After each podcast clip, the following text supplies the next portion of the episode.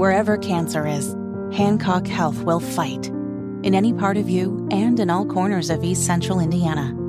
From Indianapolis to Greenfield to Knightstown to Greensburg. From hospital rooms to family rooms, we fight. With technology and medicine, with care backed by the wisdom of Mayo Clinic. For you, for your family, and for your future in Decatur County. We fight cancer here. HancockHealth.org slash cancer. Pride Month continues.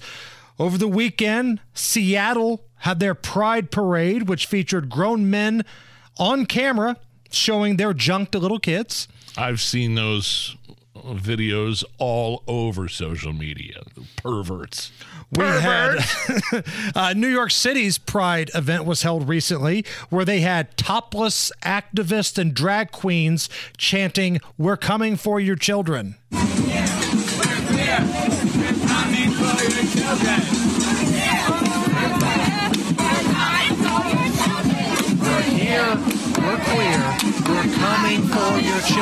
So I'm going to take that at face value.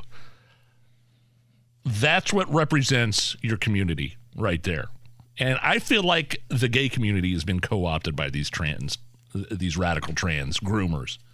And they don't like it any more than we do. There's a lot of ticked off people in Yes. the gay community that feel like this whole movement has been turned into a cartoon by groomers. You're 100% right with that.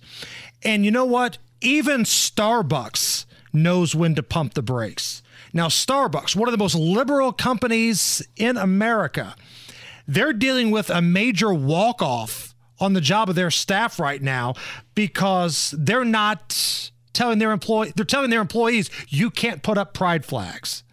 So basically what I'm getting at here, Starbucks learned from Bud Light. Starbucks saw what happened with Bud Light and thought, "Man, we we like politics, but we like making money a hell of a lot more. So, how about you guys just don't put the pride flag up in the stores? Well, that didn't go over well with the Starbucks workers, and now they're all threatening a big walk off. The same thing happened with the BLM wearing BLM stuff at Starbucks. I believe I believe the same some somewhat similar sim- situation happened there a couple years ago with that.